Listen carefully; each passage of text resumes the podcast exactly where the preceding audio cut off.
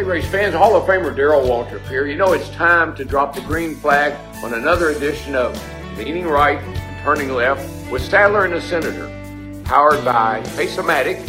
So hey, pull those belts tight one more time. Here's my buddy Hermie Sadler and Senator Bill Stanley. Boogity, boogity, boogity. Let's see what they have to say, boys and girls. Hello everybody, this is State Senator Bill Stanley and I'm leaning right. I'm Hermie Sadler and I'm turning left. This is Leaning Right and Turning Left with Sadler and the Senator, powered by Pace-O-Matic. Can, we, can I stop already? Yeah, I know sure, you hadn't introduced. I know, but this is the reason I want to do it. Hermie, you've turned right a lot.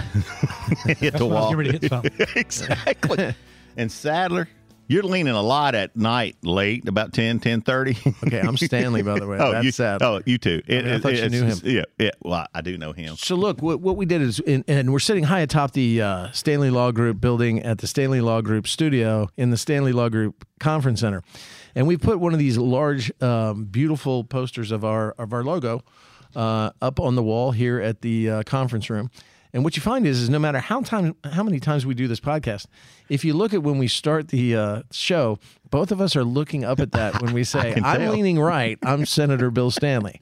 And so our I, guest is already talking and nobody even knows who our guest is. Well, and that's typical for him because he always injects himself where he probably doesn't need to be, but or he always ends up being a part of the story where you never really thought he'd be. And that, we've got that's a lot of that truth. Today. That's true. Ladies Very and gentlemen, true. I'm going to leave this to you, Hermie. Uh, Uh, why don't you introduce our guest in uh, today's podcast? Well, before I do that, I have to finish the thought of Leaning Right and Turning Left with Sadler and the Senator is powered by Pace-O-Matic, because one thing that this person I thought would know by now is to Brand have anything yeah, successful, you have to have sponsors. Exactly. You are right. And you get sponsor mentions in as you have committed to do, and you don't talk over top of show host when they're trying to eloquently state the sponsor.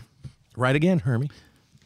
So, so, so y'all are now hosts. Well, so y'all elevated again, this he's thing. Talking without host. being talked to. I mean, it's, do we even have to introduce him? Let's just see how long we can go and just never mention his name. See if people can figure out who this guy is. Because I swear nobody knew his name when I introduced him from the floor of the Senate, gave him uh, an introduction. Uh, But I, they're like, how do you know so many important people? And I went, Chris? Really? Important? Like famous. I'm like, Chris Williams? Actually, actually, this guy is pretty famous. True. And we have got some stories to share. Our guest today is Chris Williams. I've known Chris um, since the early nineties when I hit the scene in uh, NASCAR, got my first opportunity in the Busch Grand National Series. I met Chris through none other than Dale Earnhardt. Really? Absolutely. Absolutely. So name drop her. We got a lot to cover with Chris today. Uh, first of all, not at the top of the list. Well, probably at the top of the list for us. The Smart Modified Tour season kicks off this weekend down in Florence, South Carolina. It does. The two S S Racing Modifieds will hit the track. But we want to go backwards, too, because because that's what Chris is doing now. But I'll say this, and I say it nicely about Chris. He was one of the people that revolutionized the merchandise market in NASCAR. Really part of that boom, you might say, uh, with Earnhardt kind of opened the door to a lot of us, too. You know, all the, we got peripheral benefits from that. So we want to talk about the Smart Tour. We want to talk about Sadler Stanley Racing. We want to talk about what you're doing with the tour. You've also got a brand new sponsor as well of the tour. Uh, but we also want to talk about some Dale Earnhardt. Absolutely. Let's do that. What's better? Old now friends, gonna, new sponsors. Now I'm going to give a you a chance, racing. Since you trampled all over my sponsor introduction, I'm going to give you a chance to mention your sponsor that you have for the Smart Modified Tour for this year. Well, let me say that I'm glad I'm here just because I've got a lot of history with Hermie and, you know, his brother, Elliot. Uh, the Sadlers has, is, has been a mainstay, not only in Virginia, but in the racing world for some time. And, and they've done so much more besides win races.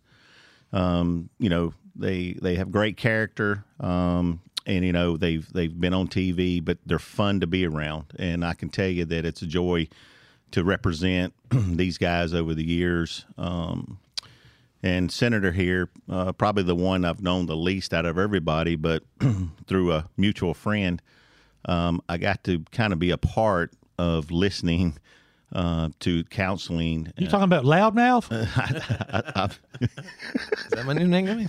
That's my nickname. I'm just, I'm just assuming that's who the mutual friend is. In, anyway, I, I call him Megaphone. I understand. Oh, you're talking about that guy, not me. I got you now. So, so the mutual friend was going through a situation, and I actually got to witness the senator as a lawyer, but also as a friend. Um, tackle something that he was passionate about. So I got to learn a little bit about what the senator done, uh, not only, um, you know, to the community, but also somebody that was going through something so dramatic. And I became kind of personal friends with the senator over that, just because he, he has a lot of tendencies that I have. He has a passion for the things that he believes in, just like Hermie and, and Elliot did. And so glad that our paths have crossed. Mine too. But much deeper than that, you know, you guys are visionists. You know, you have visions and uh, you have direction. Mine are hallucinations, actually, not visions. It's after ten thirty. Sometimes earlier on the weekend. So anyway, but, uh, you know, we are here to announce that uh, we have primary sponsor of our tour that's really going to help us uh, elevate what we do and what we've Um, become over the last year and a half. And the Smart Tour is a platform that really helps the modified world and the racers gravitate to something that everybody loves, six hundred um, horsepower, ground pound in atmosphere and, and racing. But, uh, you know, our new sponsor is the Smart Modified Tour, but it's powered by Pace-O-Matic. And uh, I got to meet uh, Mister Pace and, and all the folks at Motor Mile last year, thanks to you two. That yeah. was the uh, Stanley Law Group, stands for Small Business ninety-nine, was it not? Absolutely. And we were able to actually wedge Hermie into one of those cars and, uh, Here we go. and run him around the track a little while. Uh, it was uh, it was good. It, it was, was good really to see good. him come up to speed don't, quickly. Don't worry about me being wedged in the car, because at some point we will get into the three and a half hour stage ride debacle at oh, Motor Mile. Yeah. Whoa, I can't wait for that. Well, that's not good. That yeah, was, that that's was... really exciting. I mean, uh, Pace-O-Matic has really stepped up and is really showing its support for our local communities, for our short tracks, for the Smart, the Southern Modified Auto Racing Tour Series. Um, they came down to the Motor Mile that one time, uh, brought a lot of people in there, a lot of convenience store owners that, that serve as their clients, customers, and friends, really family. I mean, Pace, if you meet all of, from Michael Pace all the way down, it's amazing to me in a corporate structure that you have so many people that not just get along, but swim, you know, row in the in the same direction, yes. and ultimately really are great people. And uh, and that's a really great thing. And they see, they have a really good vision of seeing how they can help small businesses throughout the Commonwealth of Virginia, North Carolina, South Carolina with the tour sponsorship, but also uh, making sure that, you know, they're taking care of the history of, of stock car racing, and they're preserving it by their sponsorship alone. Absolutely. Let's, let's first set the stage, so tell the people exactly what the Smart Modified Tour is. Yeah. So actually, um, and I'll, and I'll kind of cut through a little bit of how we got here, but a couple of years ago, you know, I was uh, racing at Boma Gray. I know it's hard to believe that I was holding the steering wheel, as I call it, but I was having fun. You were telling me about that uniform you had that was like a, a African. Hensley, yeah, yeah, like yeah. it was like a like a tent, like yeah, a um, yeah, yeah. yeah. Well, it similar was similar to the one that I had on at uh, yeah. Motor Mile. It was. It got a little tight though. Yeah. It, it, over a couple of years, Jimmy Hensley let me borrow one, and he was a skinny man. Yeah, I thought I was until recent. Jimmy Hensley, great guy. He is. Mm-hmm. He's the best. Great driver. And uh, we'll get him on the podcast. Trust me. Uh, he. I talked to him about he it. Knows a little something about the petroleum business too. Yes, he does. Yeah, absolutely. We have, we shared that interest over yeah. the years. So they asked me uh, because they knew my background. They knew I was in licensing, and they knew my business background. And a couple of drivers come to me and basically asked, would I help them create a platform um, to race? And I said, what is it? And they said, it's Smart. And I said, you know, what, what is Smart comprised of? And they said, basically it's, uh, you know, the Southern Modified Auto Racing teams. And um, we went down to Puddin's uh, people know who I'm talking about, Puddin' Swishers, and we kind of brought all the teams in and a lot of different drivers, uh, Hoosier Tire, and a bunch of others to talk about what the opportunity would be and uh, to basically, you know, they asked me to do it and to help them out, and I did. And, and I did because I had a passion for it. You know, my dad was the general manager there at the Martinsville Speedway, and I grew up in the days of Ray Hendrick and Sonny Hutchins and Satch Worley and Paul Rafford and, you know, the guys that uh, I called heroes. And to be honest with you, I, I love the modifieds as much as anything. And so I grew up right there watching them, and I felt like that I needed to give back because, I mean, they've been in through so many different transitions, you know, through NASCAR and taking it over and then kind of running a little bit up north. And the cool thing about me is I have that respect for the guys up north as well because, you know, the Richie Evans and the Jerry Cooks and the Jamie Tomeinos and the Hirschmans and everybody else. And so, you know, I said, you know, I, I think I can create a platform to give these folks a, a chance to, you know, showcase what they do because it, it had struggled for a while. Mm-hmm. And to be honest with you, um, it didn't hurt that folks such as Bobby Labonte had an interest. We've got him in a race car, and he loved it. It didn't hurt that Hermie come out there last year and got the pass. That was the big stepping stone for the smart. I mean, yeah. that, that took it to another level. We went to another level when Hermie showed up, yeah. and uh, I thought Elliot was coming, but Hermie showed up. But dang, I mean, it is what it is. But I'm just picking with you, this dude. This podcast was brought to you by Leaning Right and Turning Left, Sadler in the Center. Uh, goodbye, everybody. See you next time. No, Hermie, Hermie knows I'm picking with him. But uh, you better do some more of that, by the way, or I'm going to be upset. Oh, it's it's I can't all, be the only that's all we do. Don't worry, I got plenty to give back. Dude, after after stay tuned. After I listened to your other podcast early, I got a lot more questions. A lot more questions. I bet. Yeah. Well, we're not answering them on air right now. Those are for later. Yeah, but uh, no, the podcasts are been really cool and fun and. To be perfectly honest with you, I think that you guys bring a lot more to the table, not just because of the insight of what you're doing, because that's what you do. You know, you're sitting on, uh, you know, the Senate, and you're, you're, you know, looking at bills, and you're helping out small businesses. And Hermie, he's Hermie's a plethora of a lot of things. You know, not only racing, but he has a lot of background at businesses and helps a lot. And you know, after that whole deal where he was running for the Senate, I don't understand all that, but uh, uh, there's a lot there to it. You believe me, I hear it about all the time. I mean, don't they care I'm a senator? No, no, no, no. no it's it's it's yeah. all about Hermie. Yeah, it's always all about Hermie. Well, so so the Smart Modified Tour this year's how many races? Uh, Thirteen. Thirteen races. Yeah. And first uh, one is this weekend. Florence. Florence. Yeah. Now, how, how can people watch these races? Well, Flo, we, we just signed a long-term agreement with uh, Flo Racing. Mm-hmm. And so if you can't be there in person, which we would love for you to be, mm-hmm. um, it's not in your region, um, we would love for you to go to Flo Racing. Um, you can, one hundred fifty dollars get you, Lord have mercy, three hundred racetracks now with uh, what's going on in the NASCAR world with all the dirt series and everything that's going on. To be perfectly honest with you, I mean, you can watch a race every night, four or five different races every night, and um, not see them all. And so they're going to cover all of our events. Um, our voice, Eric uh, Brennan's going to be our voice. He's the ones that watched us last year. Um, we made sure that we kept it thanks to Terry Labonte um, after the first race that we did last year. Terry says, you got to get somebody in there that I can understand. And so Eric's been our voice, and uh, he'll be covering all of our races. So Flo Racing is a cool attribute um, to what the Smart's growth is and going to be. Well, I had the pleasure. It was so much fun last year at Motor Mile to go up. And, I mean, I had fun racing too, but seeing all the – being back in the short track environment that had been a while since I had – been to the fan interaction that y'all do is great. Catching back up with Bobby Labonte again was great. Um, and from that, I think that night had a lot to do with the fact that as we sit here today, we have Sadler Stanley Racing, mm-hmm.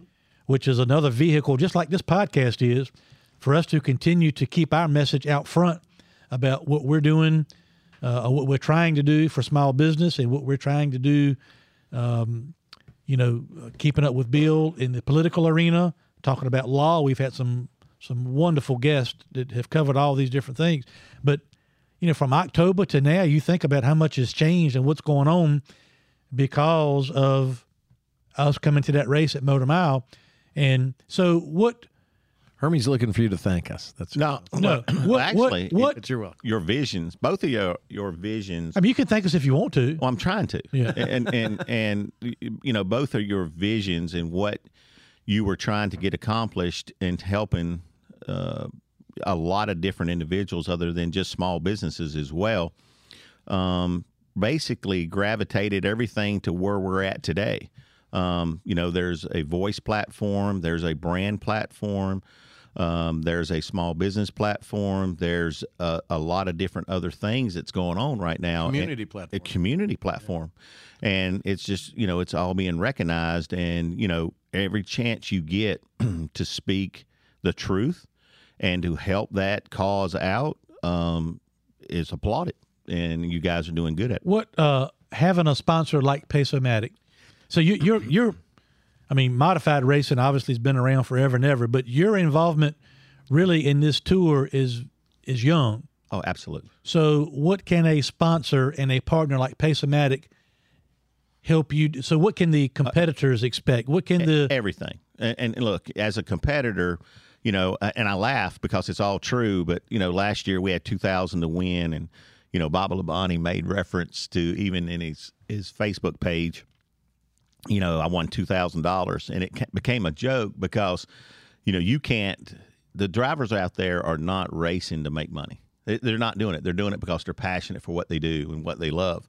And Hermie, I can tell you right now, I know that's what you're doing it for, you know, in most cases.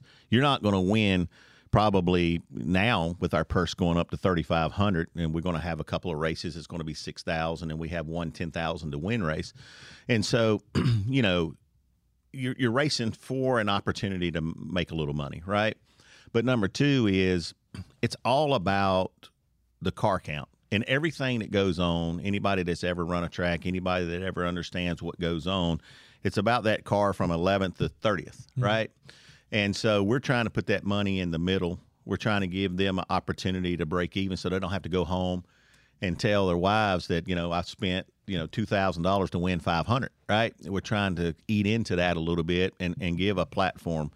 And Pace-O-Matic, what they do, it changes. You mean people tell their wives how much money they spend racing? Well, they don't, but there's somebody out there. Damn, I never, glad I never thought about that.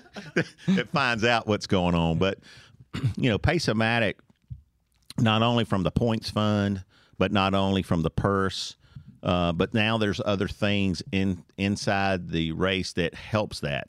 Um, we give away tires with our, our sponsors.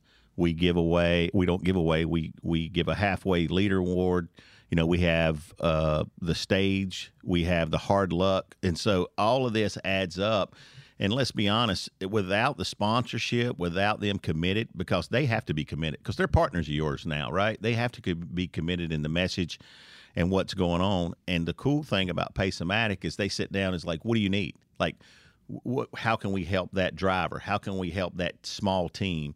Because they understand small businesses and they understand what it takes to get to the track. Because you know as well as I do, Hermie, there's seventy hours of preparation going on before you ever get there sure, on Sunday, sure. uh, Saturday. You know, one, one thing that's been f- cool and fun on my dealings with Pace-O-Matic as it relates to the race team, they're new to the racing arena, okay? So, but in a way, that's been refreshing because all of their questions and initiatives and things they want to do are more related to the local community, mm-hmm. yep. how to bring in or involve local small businesses, retailers, how to how to make it a community event, mm-hmm. how to make it interactive for the fans that are there live at the racetrack. I mean, I've been around some of those meetings and conversations that you've had with them. So in a way, that's, you know, you're going to put the focus on the racer. Yep. I'm going to put the focus on my race team.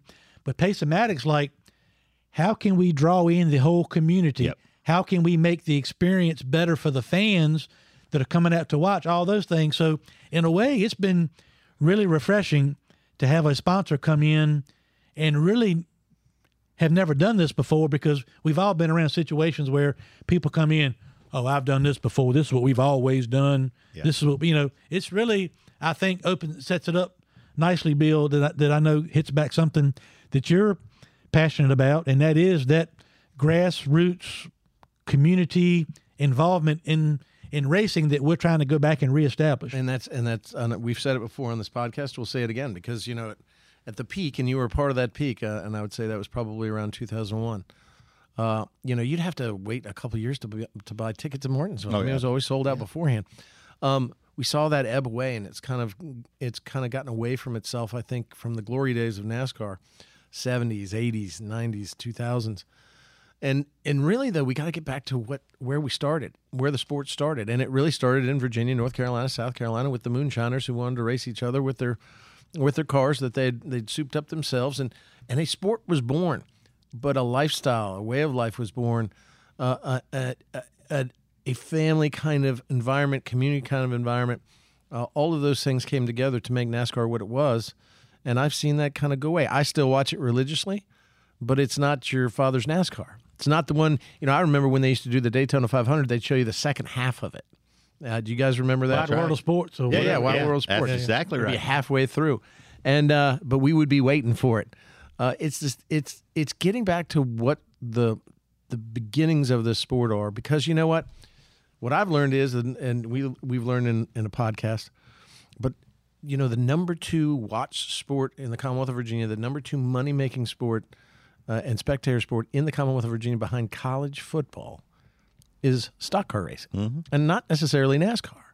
And so you're really energizing the communities, not only with, you know, bringing attention to those historic tracks, but also Pace and, and your tour are not highlighting just that history, but also those small businesses are going to benefit from, from having a great w- race weekend with your Smart Tour coming in there with Bobby Labonte, with Hermie Sadler and Elliot Sadler, who says he'll wave a flag, but he's not driving the car. We're going to have a second car, as we've said before, that's going to have an, a NASCAR Legends in there. That's going to help put more butts in the seat. And Pace just sits there, and they want to make sure that even the small businesses benefit, especially the ones that they're loyal to, their operators, the small convenience stores. I mean, that's the community that started racing. I think if we get back to that, then we can reinvigorate racing, because the best racing, as we say in politics, the best government is at the local level. The best racing, I believe, is at the local level, and we yeah. need to get back to that. That was one thing that was so fun for me at Motor Mile. You know, Chris did too, and I, you know, I got a rare opportunity that I wish I had taken more advantage of at the time, but a rare opportunity to race in the Truck Series, mm-hmm. in the Busch Grand National Series, in the Cup Series, do T V, nationwide T V, been around all of that. And after a while, you know, we talked a couple episodes ago about when Elliot and I decided to step away and why and what was important and all that.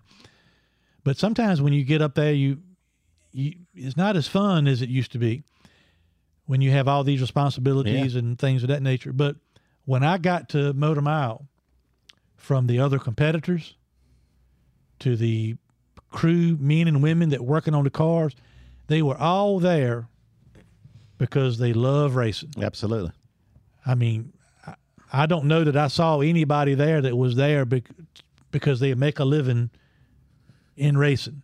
Now, yeah. some people, you know, build cars and vendors, and but but by and large, the drivers and the people working on the cars, weekend warrior type yeah. guys that really was refreshing yeah. to me. And, and and let's be honest, I mean, as we were growing up, you was introduced to racing by somebody, yep. right? There's yep. somebody that made an impression on you. Could have been your brother, could have mm-hmm. been somebody else, could have been an uncle, you know, in your case or whatever.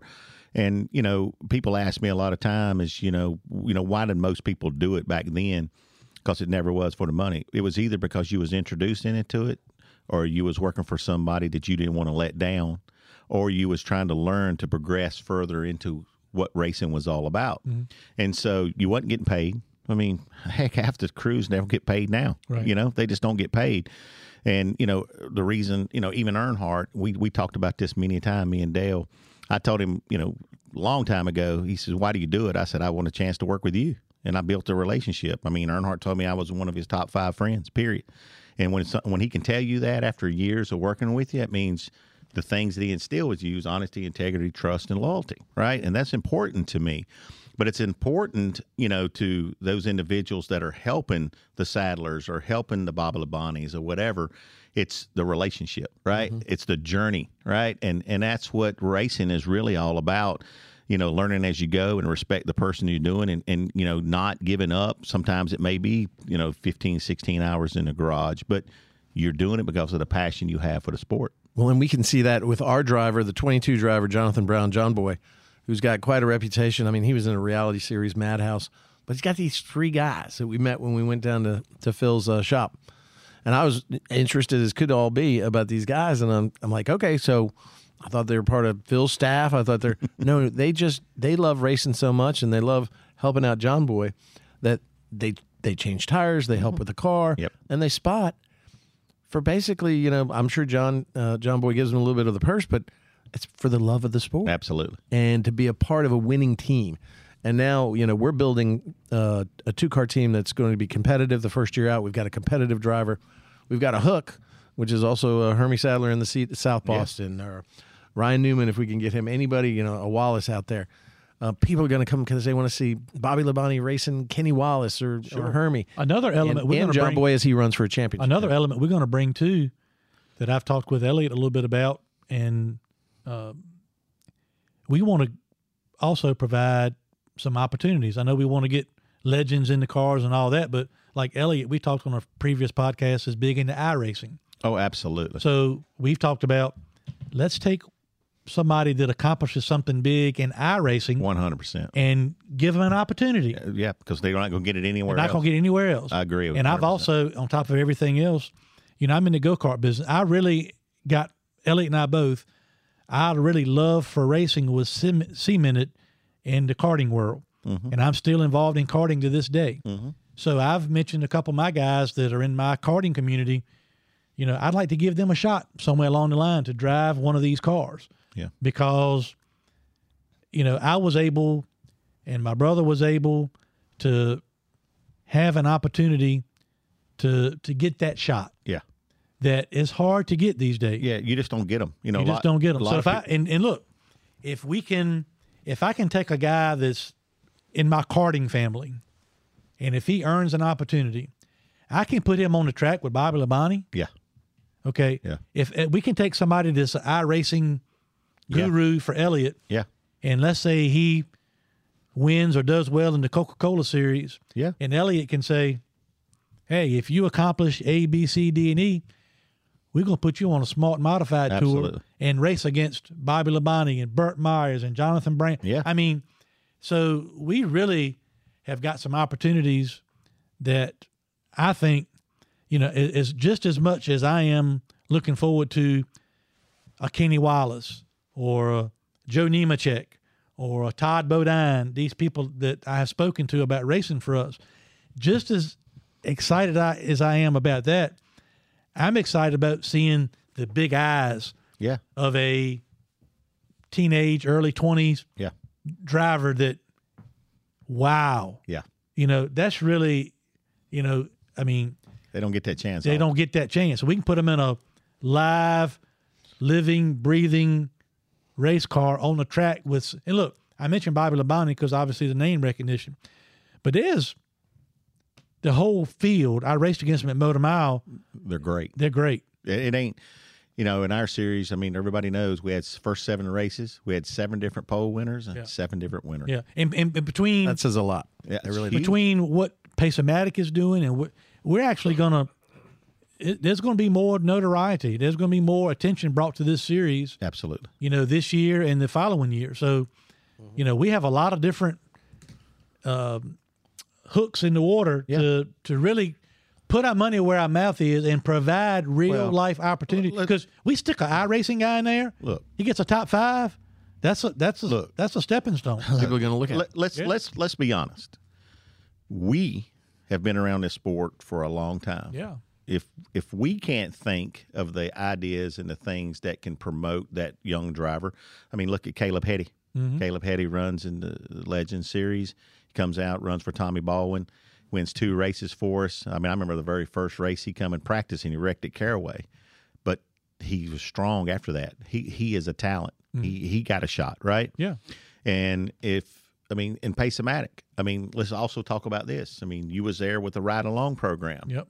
You know, where else uh, can you come? And we're going to provide this this year through Pace-O-Matic is the ride-along program for with Pace-O-Matic. And, you know, Bobby Labonte did, you did last year, and and gave kids and sponsors and different people an opportunity Uh, to get That's a good way to tell a sponsor to bag off when they're complaining about uh, no, not, performance. Yeah, one hundred percent. Hop in this car and ride. They shut up. You don't hear a damn thing from them the rest of the year. Except. Yeah.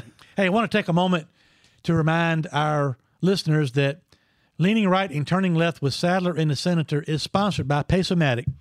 Pace-O-Matic is an entertainment company that develops gaming software that players love to play and can use their skills to win every time. Plus, these games of skill provide vital revenue to keep family-owned businesses like bars, restaurants, convenience stores, and truck stops thriving, especially in the Commonwealth of Virginia. Bill. Especially right now in the Commonwealth of Virginia due to you stepping up, being courageous, and, uh, and fighting an unconstitutional law. So I give you credit for that. N M L S number six five zero eight four, Equal Housing Lender. New Year's resolutions are just hard to keep up with, but saving money is easy at save with Conrad dot com. Wouldn't twenty twenty-two be easier with lower monthly payments? Get the best rate you've ever had, pay off your credit card debt, and even get the cash you need right now at save with Conrad dot com. You don't need perfect credit or money out of your pocket to get started, and you can even skip your next two house payments at save with Conrad dot com. Find out how much money you can save for free at save with Conrad dot com. Hi, folks. This is Hermie Sadler. Thanks for listening to our all-new podcast, Leaning Right and Turning Left with Sadler and the Senator. I hope you are enjoying the show as much as Senator Stanley and I enjoy bringing it to you. Whether you're a family traveling together or a truck driver hauling freight up and down the highway, I hope you will take the time to visit one of our Sadler Travel Plaza locations in Virginia and North Carolina. Sadler Travel Plaza locations are licensed dealer locations for Pilot Travel Centers. And we also carry Shell Motiva petroleum products for our four-wheel friends. We pride ourselves on providing one-stop shopping for service, food, and entertainment. Our food options include Five Guys Burgers and Fries, Quiznos, Dairy Queen, Hermie Sadler's Faux Show Bar and Grill, Victory Lane Restaurant, Hunt Brothers Pizza, Dunkin' Donuts, and much, much more. Our locations include Sadler Travel Plaza in South Hill, located off I eighty-five at Exit twelve, the Sadler Travel Plaza of Emporia, which is conveniently located on Exit eleven B off I ninety-five, and Sadler Travel Plaza on Highway fifty-eight in Suffolk. We also have our North Carolina location, Sadler Travel Plaza in Dunn, North Carolina, that's Exit seventy-five off I ninety-five. We appreciate all of our customers. And Bill and I appreciate you listening to Leaning Right and Turning Left with Sadler and the Senator, powered by Pace-O-Matic. So you brought up Dale Earnhardt. Yes. That's what I want to talk about. Uh, yes. How did you first meet and what started your relationship with Dale Earnhardt? Well, you know, I, I tell people I'm going to write a book. And, uh, you know, a lot of people know that I was with and around Dale quite a bit. But you ask, and I'm going to tell you, because I don't think too many people's heard this story. So I had played for Jerry Mason in a basketball, three state championships, and my appendix had ruptured on a Friday night game. And uh, so back then, back in the day, you know, you had to miss three full days before the doctor released you to go back to school. And I had never missed a day of school, ever. And uh, I was in eleventh grade. And uh, Dale was down at uh, the Speedway testing. And uh, my dad, of course, was the general manager. He sees me at home because, you know, I, we live right on the Speedway Road. And he's like, "What do you, why ain't you at school?" And I said, they, they sent me home. They said I had to have three full days out, you know, Saturday, Sunday, and Monday. The doctor wouldn't release, and, you know, Doctor DeVault wouldn't let me in. And so he's like, "Well, just come on down here." It says a hot shoe kid down here uh, named Dale Earnhardt. I was like, "Yeah, yeah, I know. I seen him. You know, he ran this, ran that. It was good."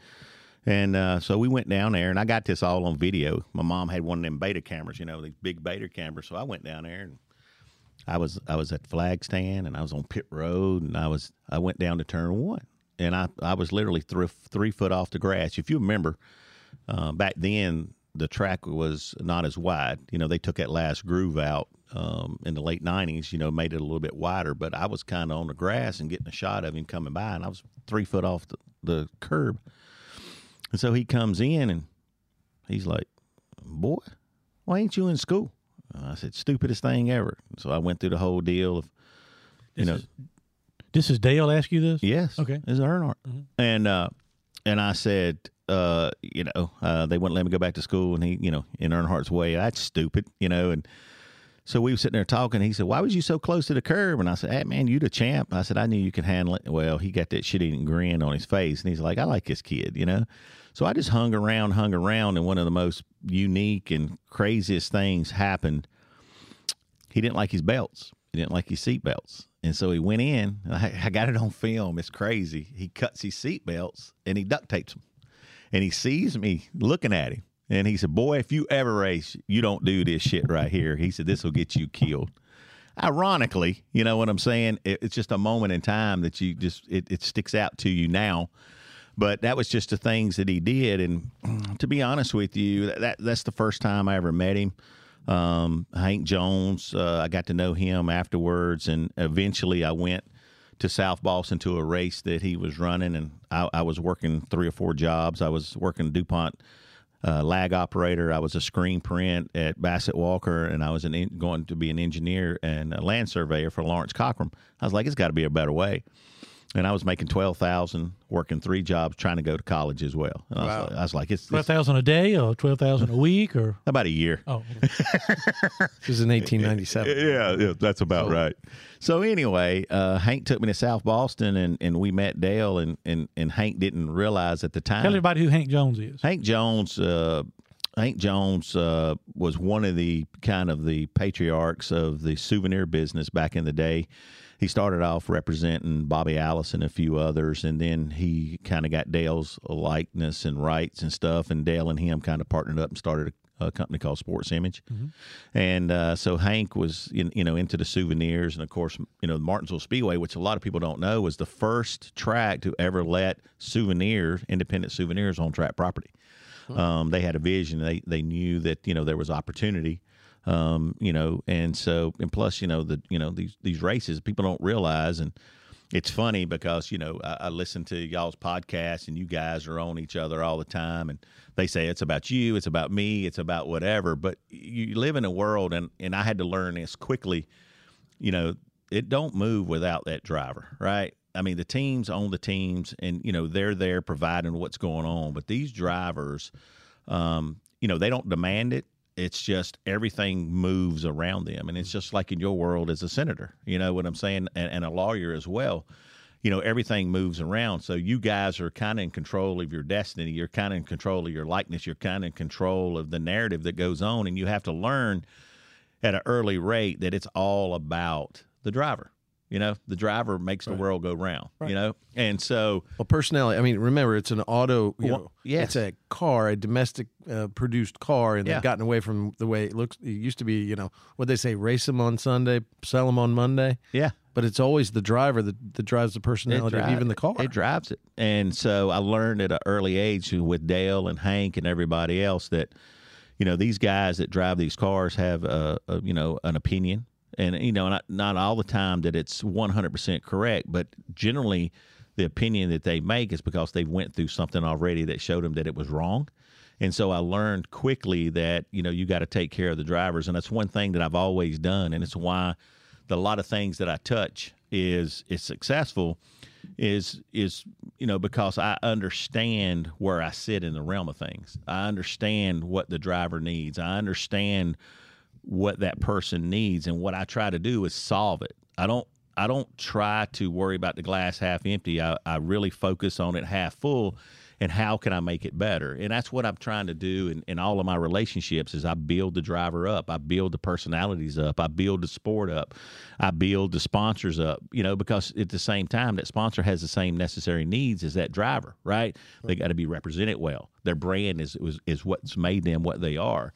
And so, so how does he put you in charge of doing that branding? Well, I mean, you're a young kid, basically well, working to, three jobs. You go to South Boston. Yeah, so you, I so I go to work for Hank. I'll, I'll give you this. I go to work for Hank, and and just like I said, you know, if Dale went to Indianapolis Raceway Park or he went to a lot of these other tracks, I'd volunteer to go. I would volunteer to be the souvenirs. You know, I wanted to be around Dale. I wanted to be around racing, but my work ethic was much different. You know what I'm saying? I solved the problems, and I love communicating to the fan. And so I had a very good niche of how to communicate that and, and what they were looking for. And so as the years progressed, Dale decided, you know, he had he had uh, an opportunity to to buy the company out by himself. And he come to me and he said, I want you to be a part of it. He said, I want you. He said, I trust you. Uh, I, you know, I like what you do. He says, and you know how to lead individuals. You know how to lead people. How old were you? Uh, at the time, I was probably about uh, twenty-seven. Wow. Yeah. And um, to be honest with you, I just kept that same integrity. And it's the funniest, one of the funniest stories is Dale, you know, was kind of on his own. We had Davey a little bit. We had Michael a little bit. You know, we had a few people. Well, they wanted to buy out Ken Barbie, and we wanted to get much bigger. And Dale had a bigger plan with Bill because, let's be honest, for with D E I. You, right. um, it for was, his... it, well, in the in the in the licensing world, it was kind of Sports Image, Motorsports Tradition, and a few others. They didn't really have a conglomerate taking over. This is before the Action Performance days. Okay. And so Dale had this vision that to grow this sport as NASCAR was growing nationally, we had to become a, become one. Well, it kind of all changed when Dale wrecked at Talladega and, and hurt himself pretty bad. He called me after the night after, and he's like, we got to do something different. He said, all their eggs is in one basket, which is him. And he says, I have an, I have enough vision to understand we got to go get everybody together. So we went out, got Rusty's contract, and we got Bobby Labonte's and Terry Labonte's. And, you know, and I mean, that was the first time that we brought everybody in together. And it's so cool because I build these relationships with Elliot and, and, and Bobby Labonte is one of my best friends, and, you know, Kevin Harvick's and everybody that come along. But the cool thing about it is, is I try to give them the perception of, of, of exactly what it is. Because if you're honest with them, then they can relate. They can understand what's going on. And that's what I try to do today. And the funniest one was Rusty. When I first got it, Rusty and Dale, you know, they, they kind of butted heads. They were friends. They were. But when they got to the track, they were competitive. And Rusty come to me and he's like, I want the same treatment because I'd represented Dale since eighty-eight to ninety-six until we got everybody in one. And Rusty's like, I want to be treated the same. And so Dale come to me and he said, you got to treat him the same. And I'm like, what, what do you mean? I'm, I'm, um, you know, he's got good spots. He's got, you know, everything that he needs. And he says, Chris, he says, everybody sees how you gravitate towards me. You have to give them the same opportunity. And so me and Rusty sat down and I gave Rusty the map that I would get from the tracks. And I said, Rusty, this is how they give it to me. These are the locations. And I, these are merchandise haulers. Merchandise haulers. We had a, we had one hundred. I had I had sixty-one at one time, but we had one hundred thirty-four on track property. Selling, selling die-cast shirts. Oh yeah, everything, um, hats, anything, sweatshirts, it's, jackets. Uh, hey, oh. In the heyday, yeah, on any given weekend, yeah, when Earnhardt was the hottest, yeah. How how much of the total revenue, how much of the total gross sales of merchandise on a given weekend were Earnhardt? Um, back in the heyday when he was winning championship after championship, he was well over seventy percent of the industry. seventy percent of the whole industry. And, and I and I can tell you, you know, I won't tell you which tracks, but I yeah. could tell you that he would do in excess of seven to eight million dollars in one race. Yeah. I mean, it was that crazy. Now, of course, oh one's a different world. Because when he passed, I mean, everybody was out, you know, trying to get all that stuff. But those numbers, counterfeiting. Yeah, well, that's a whole different story. That's a whole different story. They were counterfeiting. Well, just think about this: of all the, we talk about the star power, and back in those days. Oh yeah. I mean, it, I mean, it was ten or twelve guys that were pretty, you know, well-known championship caliber drivers, and you got one guy selling over seventy percent yeah. of the merchandise yeah. at the racetrack. I mean, that's... Yeah. And he wasn't winning most popular driver from the fans, or... Well, well Bill Elliott won Bill Elliott every, won yeah. every year. But let me let me finish the story because it builds up to what we're talking about. So Rusty Please. gets the map, right? Rusty gets the map. And I said, Rusty, pick where you want to go. So Rusty picked where he wanted to go. And so what I did is to, to, to let him know that I was a little bit stronger in business and, and what's going on. I moved Earnhardt away from him. I moved him in a different row. Hmm. And Rusty's sales was actually down for the first time. And Rusty comes to me the next week, and he's like, what, what, what's going on? And I said, look, I said, me and John Bickford talked about this a long time ago. If you can see Dale's trailer, there's so many people in line trying to buy his product that all the trailers around him gets the runoff, right? Well, I'll get these earplugs over here. I'll get this over here. Well, I like Rusty enough to get this.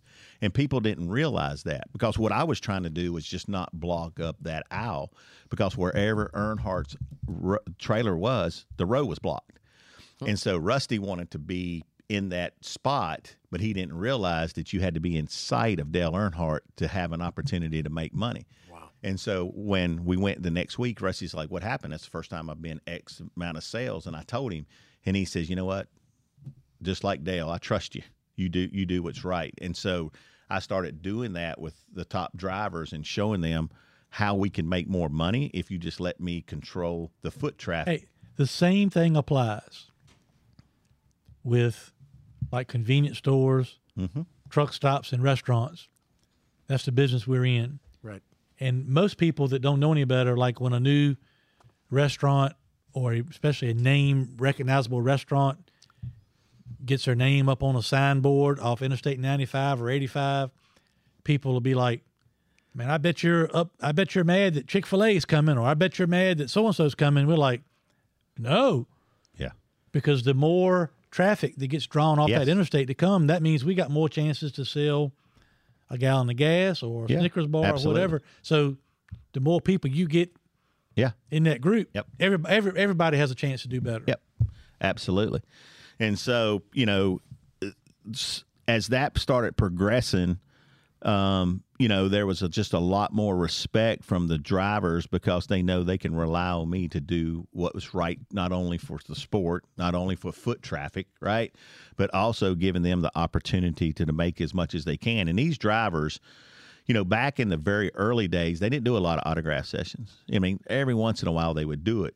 And we sat down and just said, hey, man, give us this time. And Elliot, I, I'll, I'll tell you, Elliot and Hermie both, They they they gravitated towards it. I mean, Elliot was a very likable guy, and NASCAR used Elliot a lot. People don't realize that if they needed him to do a personal appearance or whatever, and Elliot always done it. Elliot was that driver that was accessible, and a lot of them. Well, want- you know, one of the kids is always good looking and nice, and the other one, you know, you know. And the other one's sitting here looking at you. You ever have a moment, Chris, when you just think, I'm sure you have, like, how the hell did I end up here? Why am I doing this? Why, what, what, what am I doing? I'm having yeah. one of those moments. Oh, yeah, well, it happens all the time, you know, you, you know, but anyway, it's, it's been, it's, it, that ride and that era, and, and, and Hermie can tell you, in the ninety-two to the two thousand five era, it'll never, it'll never happen again. Number one. So. Well, no, no, no. I, it's, it's not that I don't think, it's just NASCAR was growing so quick.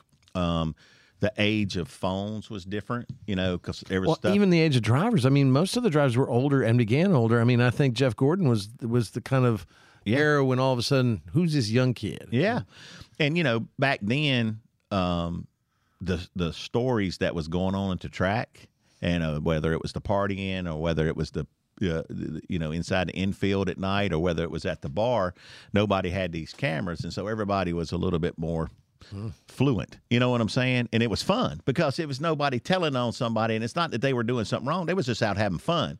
Well, then now you have phones, and if they see somebody at a bar, then, you know, right. sponsors are worried about it. You know what I'm saying? You could it, lose a sponsor by doing something. Uh, one hundred percent. Yeah. one hundred percent. And so it kind of changed the demographics of what was going on. But the drivers understood how they could market and manage. And then Action Performance come along, let's be honest, and it changed the game. Uh, Fred Wagonall come in, and, and I Dale sold the company, so I moved lateral from being vice president of, of Sports Image to vice president of Action Performance. And then Fred just brought a lot more money in, you know, a lot more guarantees. Um, I mean, I've heard drivers and I've heard car owners said they made more money, you know, in the ninety-six era to, to oh five than they ever made the rest of the time in NASCAR, because Fred was bringing in bigger sponsors. They were bringing in movie contracts, movie sponsors, the Jurassic Park deal, you know, with Gordon. And so the whole money, the whole money flux into NASCAR elevated from that ninety-six to two thousand five realm. So talking about a, like a night you remember always, and I've told Chris this story before, but so I had raced against Earnhardt a couple of times when I came in in ninety-three, uh, ran against him in a couple of bush races, but So I'm racing the Virginia for Lovers car, the first Richmond race in the spring of ninety-three. Charlie Spencer and a group of guys over at Heritage Chevrolet in Chester, Lenny Pond, all them, asked me about coming to do an appearance with them. Because uh, I was driving a Chevrolet at that yeah. Oldsmobile at the time, I think, yeah. for uh, for Don Beverly. So I said, sure. And then they told me after the fact, they said, well, it's with Dale Earnhardt. And I'm like, oh, wow, this is something. I was staying at the Omni Hotel, and Charlie Spencer just said, we'll come pick you up at six o'clock, just making up a number. We'll come pick up at six o'clock at the hotel. I'm like, okay. I've known Charlie a long time through the car business, you know. Well, they pull around in a white van. I get in the van, and it's Charlie in there and Don Hawk mm-hmm. and Dale Earnhardt. Mm-hmm. They pick me up with Big E in the truck, in the van. That's awesome. And I'm like, man, I'm in. But so we went, and he just made me feel like, as you know, he could be. He Dale was, in a lot of ways, he understood like the W W E oh, yeah. um, gimmick or – personality, like the way he was riding in the car he to wanted, an appearance. He wanted to be mysterious, and he was, but he yeah. was open just like us. one hundred percent. But now when he got to the, we pulled up to the dealership, and there's ten thousand people. He changed, wrapped around. Yep. He put the glasses on yep. and put the black leather jacket on. Yep. And he was a badass. Yep. But driving in the car, he was just talking.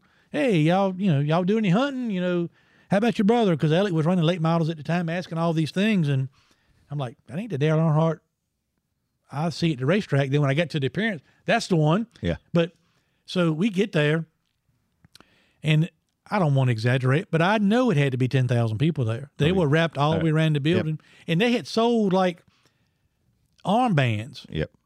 So they they go, first of all, all y'all y'all guys are over there. Every yep. time somebody's got to counterfeit something, yep. they're just taking people's stuff from them. Oh, one hundred percent. And I'm like, somebody's going to get shot no. over here. yeah. But I, what I remember about Dale, so let's just say we were signing from seven to nine. Yeah. nine o'clock gets there, and there's still seven thousand people there, and Dale gets up and puts yep. his jacket on and said, yep. all right, buddy, let's roll. Yep. I'm like. Yeah, I'm I'm telling you. It's what? And, and, you know, they didn't get mad. It's it's the, But that particular night, yeah, Dale walked off with with his group. And uh, he came back about five minutes later and sat down again. And he said, we're here for another hour. Uh, that, that's because the dealership had to give him a little bit more money yeah. to stay. yeah. So I asked, they, him, they I asked him later, I said, uh, what what what happened there? And uh, he kind of you know kind of chuckled. And he, uh, I think at the time they paid him an extra fifteen grand yeah. to stay for an extra hour. Yep. This was nineteen ninety-three. Yep. But he, you know, he told me then, which was uh, – we had some, you know, racing, this, that, and yeah. the other. But he said, I'm going to tell you something now. If you ever get into a situation where you can make it, you got to make it. Yeah. Because it's not always going to be that way. Yeah. You know, but yeah. he, I mean, there was people still wrapped around the building three times, and he yeah. stood right up and put it, you know, yeah. and then he sat right back down. Now, once he sat back down, he was, yeah, he was good. But he, uh, it, he was, it was business. Yeah. I, it was business. Unbelievable. Um, I, I laugh. You, you talk about that. Did uh, did you see him get paid? I'm sure it was cash. It wasn't a check. Oh, it, it was a uh, it was a uh, a duffel bag. Yeah. So what did you get paid? I got paid to be able to hang out with Dale Earnhardt. You got a couple, and that Chevy was worth t-shirt. It all. That was worth point. It all to me. Yeah, yeah, I used to go with him to different tracks and stuff, and I I, I laughed. I had uh, a little bit of a mine was an obligation I had with General Motors. Yeah, because I had just. Uh, th through the help of General Motors in nineteen ninety-two, purchased uh, Sadler Auto Center, which ended up being Sadler Auto Center of South Hill. Yeah. So I'm twenty-five years old, and with the help of General Motors, bought a car dealership in South Hill. So at the you, time, I was the youngest General Motors yeah. dealer in the country. And, and you're with Superman now. Yeah. So my my uh, my appearance was re was yeah. regarded. You know, I was doing something for Chevrolet. Yeah. And and Dale was being paid by by the dealership or whatever, but he, um, you know, you think about it now, like in those days, I mean, he's getting fifteen, twenty grand, twenty five grand in nineteen ninety three yeah. for sometimes one hour, sometimes two hour appearance, and selling merch. Yeah, I mean that was yeah. A lot of times, if he was going to a dealership, the, you know, duffel bag or or some type of bag. But yeah. there was a lot of times he'd go to the track and he, he'd want to get paid cash. Yeah. And, and a lot of people don't know this. Not very few people know this, but he'd put the money in his boot. Mm-hmm. So he would stuff the cash down in his boot. And I say, what, what, what happens? What happens if you drop it? He said, you'll pick it up. And he'd always run because a lot of times you couldn't park in the infield. Mm-hmm. At these short tracks, you'd have to be on the outside. And so we'd run to the car or we'd run to the van or whatever. And I'd, I'd be always looking, you know, looking to see where the cash is falling out. But it'd always stay in that boot. You know, he'd pack it in around but the I've, boot. I've always been so – I know Elliot feels this way too. Elliot got close with, you know, Dale Senior Oh, yeah. Interest of hunting and, and actually closer with Dale Junior But I've always – appreciated how he I was then and I am now still in the big scheme of things a nobody.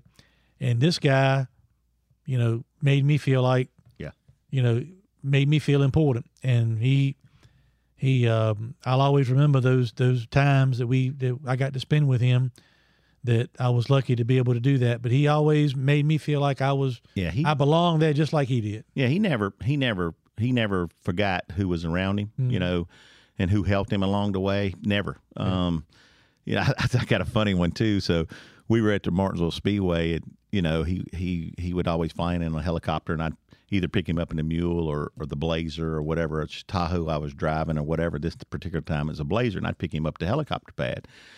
And we would go to pit road, and a lot of times he'd be late, you know. And this one particular time he's sitting there, and the practice had already started, and they're calling him on the phone and stuff, and he's like, what? He says, I'll be in there in a minute. I mean, how many laps I got to run at Martinsville? So he said, I want to sit and talk to you.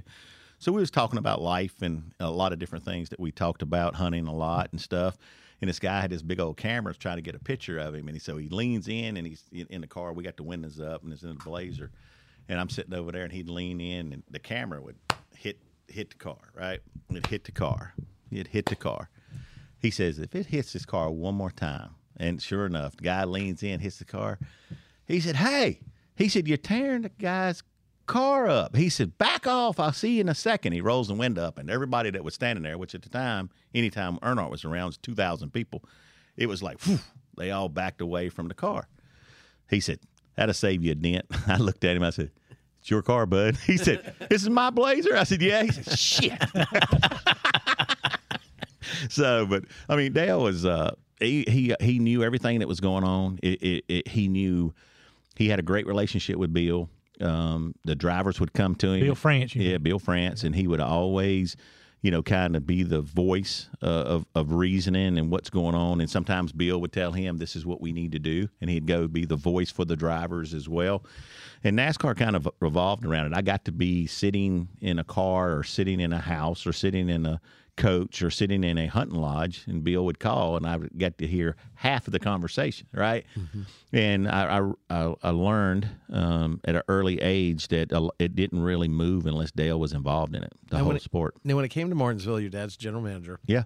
Martinsville, one of the greatest tracks, oh, I think, God. In all of NASCAR. I love it. What I think I heard was that when he would come to Martinsville, if he if he had a car or even a rental car, he would park it in the in your mama's yard. Yeah, yeah, in your parents' yard. Yeah. So my mom and dad live on a racetrack road, and you know Dale was the very first one that ever parked up there, and we gave him the spot on the corner so it, you know they could back it in, and when they come out, you know they would just leave, and so he would come up the road. Sometimes he'd ride in uh, in an ambulance, or sometimes he'd ride in a wreck truck, or somebody sometimes would give him a ride. Very seldom.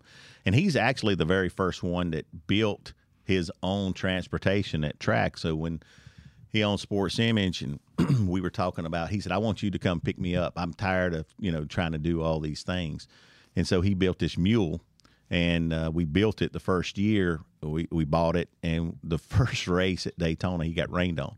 He said, you bring that thing up to the garage, up to the, the race shop. And he built a whole top on it. This was before Kawasaki or anybody ever had tops on these things. And Dale built it, and they started building them around it. So Dale had the vision of this is what's going on. And so he would, we would, we would ride him to wherever his car was parked or his helicopter was or whatever the case would be. You know, we would ride him in that. But yes, he, he, uh, Richard Childers started parking up there, and you know now you know all the drivers park up there. But you know the cool thing was when Dale came in, Daryl Waltrip said this on uh, uh, an interview here not long ago. he said that he, he thought Dale and them uh, uh, stopped liking some of the drivers because he'd always go to, like, Chris Williams' house and park his coach at the house and stuff of that nature. But he done it just because, you know, at night we would cook steaks or whatever. And, you know, he couldn't let Teresa know he was eating steak, you know, because she always had him on chicken or fish or something else, and he wanted steak. But we had a lot of good times from the family side uh, with Dale, and I had a lot of personal time with him hunting and doing other things. And, you know, they're cherished. And, you know, I, I, I you know, you know, when the book comes out, it's going to be impressive because, right. I mean, I'm not even touching the surface of what's going on with Dale. Well, and you're going to need an attorney, and I'm ready to do that. Now, I know Hermie's going to read our sponsorship uh, yeah. spiel right now, but when when he finishes that, I want to ask you both about the two Daytonas. Oh, sure. The one that he won and then his last one. Sure. Pace-O-Matic is an entertainment company which develops gaming software that players love to play and can use their skills to win every time. Pace-O-Matic is focused on people having fun, the small businesses that love them, and generates millions of dollars in Virginia. And leaning right and turning left with Sadler and the Senator is powered by Pace-O-Matic, and we appreciate Pace-O-Matic being involved with this podcast, the sponsor of Sadler Stanley Racing. Yes. This will debut this weekend in the Smart Modified Tour at Florence, South Carolina, which, ironically enough, is also now powered by Pace-O-Matic. So a sincere thank you to everybody at Pace-O-Matic. Time to tell you about something I'm super passionate about, protecting your family. Yes, this is a life insurance ad for Goliath Life dot com, but to me, this is really about peace of mind. Think about insurance for a second. We all get medical and auto insurance, yet we never even know if we're going to have a need for it. Let me let you in on a little secret. You need life insurance. We're all going to die. Now, as you let that reality sink in, think about what would happen if your family stopped having your income tomorrow. If you don't have a plan for that, you need to visit Goliath Life dot com, and I mean right now. And just personally, I've lost two friends in their forties this past year and a half, and I don't even want to think about what their families would be going through had they not had life insurance. If you don't have it, get it. Protect your family. And I suggest you go to Goliath Life dot com because they've made the process of getting affordable life insurance super easy. Goliath Life streamlines the life insurance process by allowing you to get quotes from more than twenty carriers within minutes. And you'll pick your terms and payments to fit your budget. You pick your price, you start the online application immediately, and even schedule the medical exam to come to you. And I've done it. They sent someone to my office. I skipped the phone calls, the paperwork, and the crazy invasive conversations. Goliath Life makes buying life insurance simple. There's no hidden fees, no upsells, no hassle, hell, not even a phone call. Goliath Life is life insurance in your hands, on your time. Get multiple quick quotes right now from the comfort of your own home and begin your application in a few easy clicks right now at Goliath Life dot com. And how do you get your tickets to go to Florence? Tell the listeners right now how they can go see the opening race of the yeah. twenty twenty-two season. Yeah, absolutely. You can go online if you hadn't already done so. You can go online and go to Florence Speedway, go on their website, order tickets. Um, you can also go onto our new website, and it has a link that you can click on, and it'll take you straight to the track. What's that um, website address? Uh, it's uh, smart mod tour dot com. So smart, S M A R T M O D, T O U R dot com. Yep, that's our new website. It's going extremely well. We worked on it uh, in the last four months, just trying to get it prepared, and uh, it has a lot of information about our sponsors and everything else. So uh, that's how you can do it, and we'd love to see everybody there. It's going to be a great race. You know, we, we haven't even talked a little bit about this, um, but we've we've got about seven or eight new race cars that's coming on the tour this year. We averaged twenty-one last year. Um, I think that number is going to be much more this year. Um, and let's be honest, I mean, Flo, you know, the reason why they wanted us is because they said they watched a lot of grassroots racing, and our series uh, with the live pit stops and the stage that we put together just kind of changed the way the look of T V and, and racing was, and they wanted to be a part of it because first seven races, seven winners, you know, seven different poles, and so they they loved it. So we, we have something to offer, not only from the drivers that are in there. We've got like eleven champions. We have Hall of Famers in our yeah. series, and so uh, and, and with the addition of new teams like you, yourself, uh, that is bringing quality crew and racers. Um, it's going to be a competitive, and it's going to be exciting. And um, just we've plugged in your website with our website. You can always reach uh, the podcast and the, our race team, the Sadler Stanley Racing Team, at w w w dot sadler stanley racing dot com. You can tell I didn't get the front. Yeah, yeah, that's okay. It's it happens. It wasn't much of a fight. Yeah. Now look, um, something that's always interested me, because as a race car fan, watching it for so many years, watching all the times that, that Dale came so close but didn't win, um, watching him, you know, I guess he dropped a tire uh, coming in the last twir- turns and won. Yeah, Daytona. He hit a, hit a hit a uh, seagull. Hit a bird, one, yeah. a seagull one. Yeah, yeah, ran out of gas. Him and Bodine, the big deal in eighty-six. He ran out of gas. I mean, it's just it it it ached him. It well, really did ache him. I'm guessing both of you were there when he finally won. Am I one hundred percent. Yeah. Tell the listeners, tell me what happened, what you felt like, how he felt when he won the big one, because that was always the thing that they always said: can he win the big one? He can yeah. re- win all these races and championships, but he can't win the Super yeah. Bowl of he racing. He won the Gatorade qualifying race, what, eight or nine years in a row or yeah, something? nine straight years. Nine straight, nine straight years. Rolexes, by yeah. the way. Nine. And I never got one, but that's beside the point. Doesn't bother you at all, does it? no, no, no. He, he done a lot for me, yeah. uh, my career, and you know, just a lot of other things for our family, and you know, my whole family's in it. You know, my son oh, spots, yeah. and so he, he, he, his trail for me was blazed. Right, he he done good for me. But I, I'll tell you, um, leading up to that week, he just had a different walk. I mean, he he had a chance to win. Um, you know, I, I I think about Todd Parrott and them guys that was working, you know, on, on the uh, twenty-eight car, and you know, that was Jarrett on the eighty-eight car. Mm-hmm. They were always that. That, you know, let's face it, they call it the Rouse motor, right? Yeah. It was always strong. But it was just a sense that week that something was going to good was going to happen. And, you know, uh, that week he was positive. You know, he'd won the races up to that. And, you know, uh, he won. And, and the crowd was unbelievable. I mean, I, I, when I was uh, on the souvenir trailer, we were chanting, Earnhardt, Earnhardt, Earnhardt. We were backed up twenty deep. And I, I funny how it all, even normally blow-offs, we, we call the, the time of sale after the race a blow-off. Normally they last about forty-five minutes to an hour. When we were an hour and a half into this thing, I mean, it was unbelievable. We were just, this is one of them seven million dollars days is what right. I'm trying to tell you. And uh, all of a sudden, Earnhardt rides by on the back of a motorcycle. He's the, there's uh, the the. This is after he's won the ninety-eight Daytona. Yeah, he's going up to Unocal seventy-six. Dale yeah. always went to Unocal seventy-six no matter what, and toasted victory with sponsors and Unocal and everybody else. But this particular time, he was going to Bill Francis Sweet, and he drove by, right, and he he laughed. And and he grinned with that shit-eating grin that he always had. And I'm like, yeah. The crowd, just they start following it. And I'm like, whoa, whoa, whoa, whoa. He, they took him away from me, but here they come back. So later that night, because he stayed for a long time, he really relished that moment. I mean, he stayed till dark thirty. It was crazy. I remember him doing an interview on E S P N. Like it, it was like one o'clock in the morning. I mean, it was, a, uh, it was a late crazy. Interview. But I, I'll never forget when he was leaving. We were, you know, we, we had to count money. And, I mean, it took a while. And we were down there counting, and uh, I heard something drive up a car. So I went out, and it was Dale. And I walked over there, and I said, you know, I'm like, I'm pumped because that's my man, right? Ah, he said, how about that shit? I mean, that, I mean, that's what it was. I mean, that's how it yeah. went down.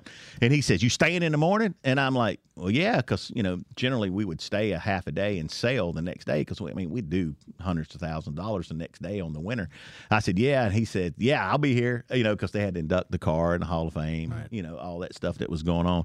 And uh, he was just so pumped up that night. It was the most amazing thing because Because that's the one, that's the check mark that every driver, you know, you know, Hermie, yeah. May, I, I got to win South Boston, I got to win this, you know, yeah. I, I won Orange County, you know what I'm saying? Mm-hmm. There's just certain tracks you check it off, and they, you know, it's your it, Dale. That was that was the exclamation point, to be honest with you. nineteen ninety-eight.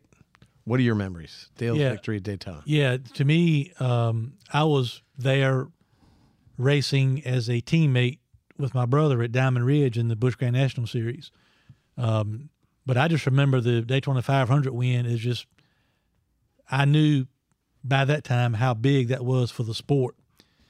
You know, whether or not you were a Dale Earnhardt fan or not, if you loved NASCAR, you knew how big that was for the sport. You always look for ways to for your sport to get mainstream coverage, not just the bubble we lived in. And Dale always got that anyway. But to win that Daytona five hundred, uh, I just remember, you know, and being around him a little bit the following week and all that, you know, it just seemed like a, um, just like a, it's it's hard to really believe that it was like that, but I really, that weighed on him. Oh, yeah. It don't matter how many championships and races, and he had more money than he could ever spend and all that, but I just don't think he would have, although he wouldn't come, he wouldn't always say it. He wouldn't want people to know it got to him, but I, I don't think he would have been at peace. Yeah.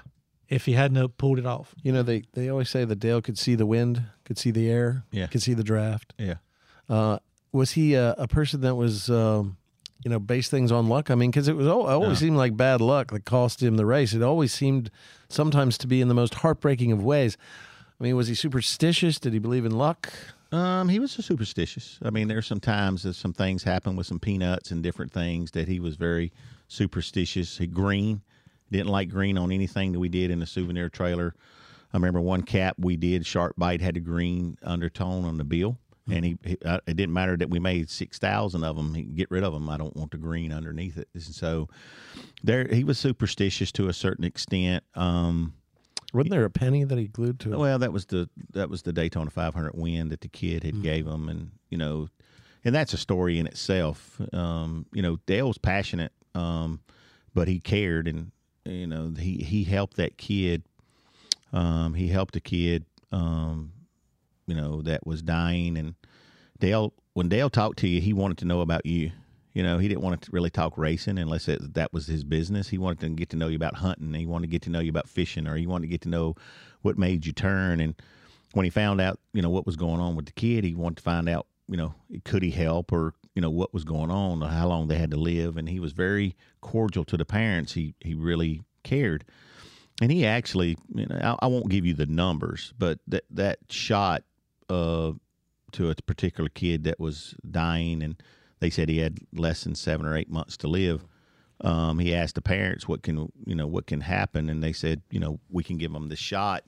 And and Dale paid for the shot for almost a year, over a year and a half, and the kid lived longer. He paid for it, and that was expensive money. I, like I said, I'm not going to tell the number, but I know that to be true because I know Collier was flying the kid out west, the guy that dr- flew for him, you know, in the plane, and you know the conversations happened about how that all went down. And one time I was coming up Highway three, the house is not there anymore, but I'd go hunting with Dale on his property, and we would we would hunt. And uh, I had uh, me and Dale had hunted uh, the previous week at uh, Charlotte, and then the next week it was always Martinsville back in the fall.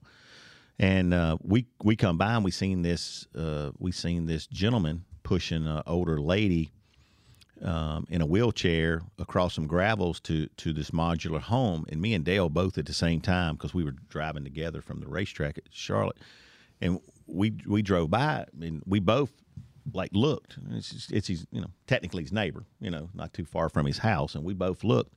Never said a word, didn't say anything. So the next week, Dale calls me and he said, "Hey, before you go to the um, Wilkesboro," he said, "I want you to come by and hunt with me on Thursday. Then you go on, you know, park and do whatever you got to do with the trailers." And I said, "Sure, I'll be there. I'll, I'll come around one o'clock." He said, "Yeah, we'd be in a tree stand about three." So I go up Highway three and I go by that same gravel lot or whatever for that home. And I, I mean, I was just amazed. It was pavement, no more gravel, and it was a ramp up to this modular home. And I knew immediately Dale did it. I knew immediately, immediately. And so I get there, I pull up. uh, back then it was the brand new Taj Mahal. And so, you know, they knew you was coming and they hit the gate and you just pull in. I pull into the bush, the deer head shop. And I walked in. I said, "Man, I seen the dangest thing." And he looked at me and said, "What are you talking about?" I said, "Man, so you remember last week when we seen that man, you know, pushing that woman in a wheelchair? He got that shit-eating grin." He said, "What happens at the farm stays at the farm." Hmm. And he meant it for his neighbors too. But Dale was that kind of person that a lot of people never seen because he wanted to be mysterious. He wanted people to to th- not yeah the know. persona. He wanted to do it. The intimidator. Yeah, but he was was very, a softie. He was a heart. He was he was a, a good man. Okay, and so so and we're learning so much. I mean, and and believe me, for the listeners, we're going to have you on a, a bunch, Chris, because, you know, we've got a whole race series to go through. We're going to be doing our podcast uh, locally at the race scene. We're going to catch the flavors for you of the Smart uh, Series Tour.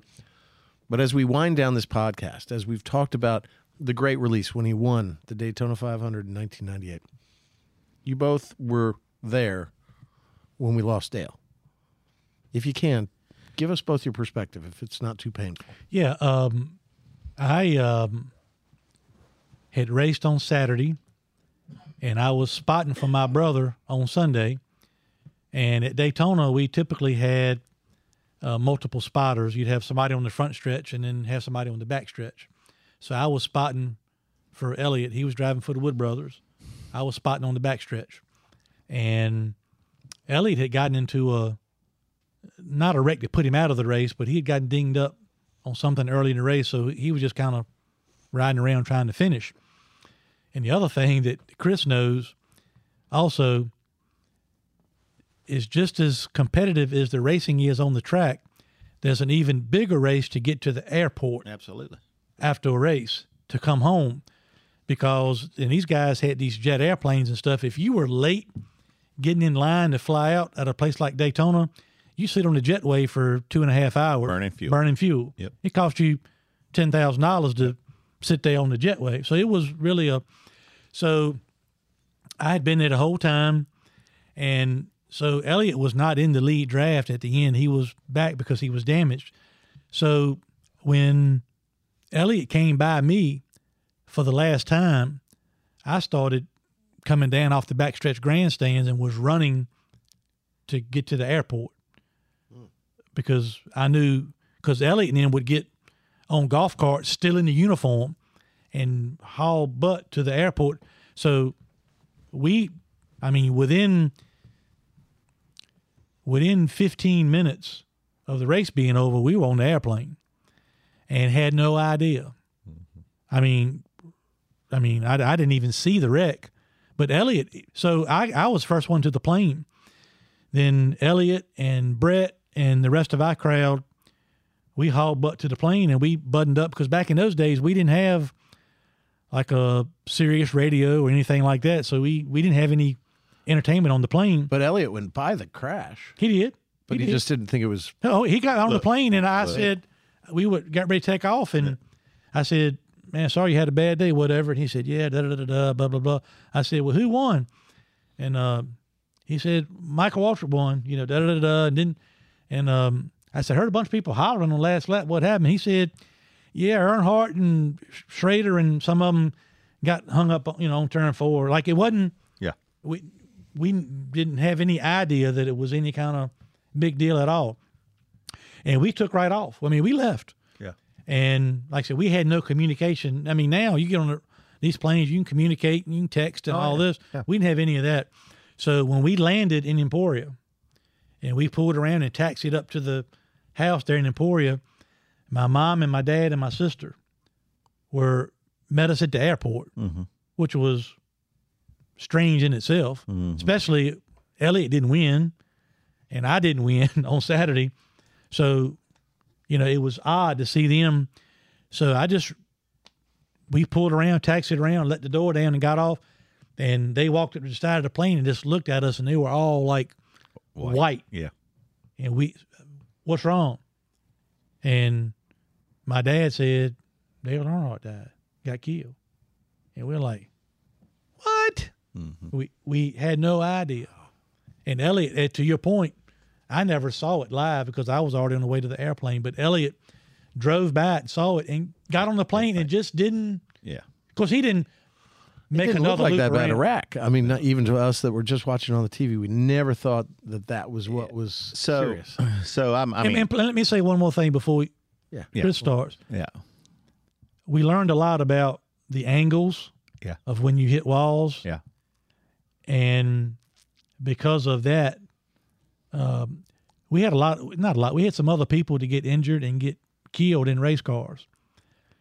But we, we all, as an industry, we always found a way to, well, his car wasn't good or yeah. he, but when it happened to him, it was like, so I guess what I'm saying is we learned so much from that wreck, not only from a wall standpoint, angles, but safety. That was, that's really when the safety revolution oh, yeah. kicked into high gear, because then it went from, eh, I don't know about that guy, to if it can happen to him, it can happen to anybody. Yeah. And that's when things happened. But we, we did not know until we got back to Emporia. Yeah. Chris?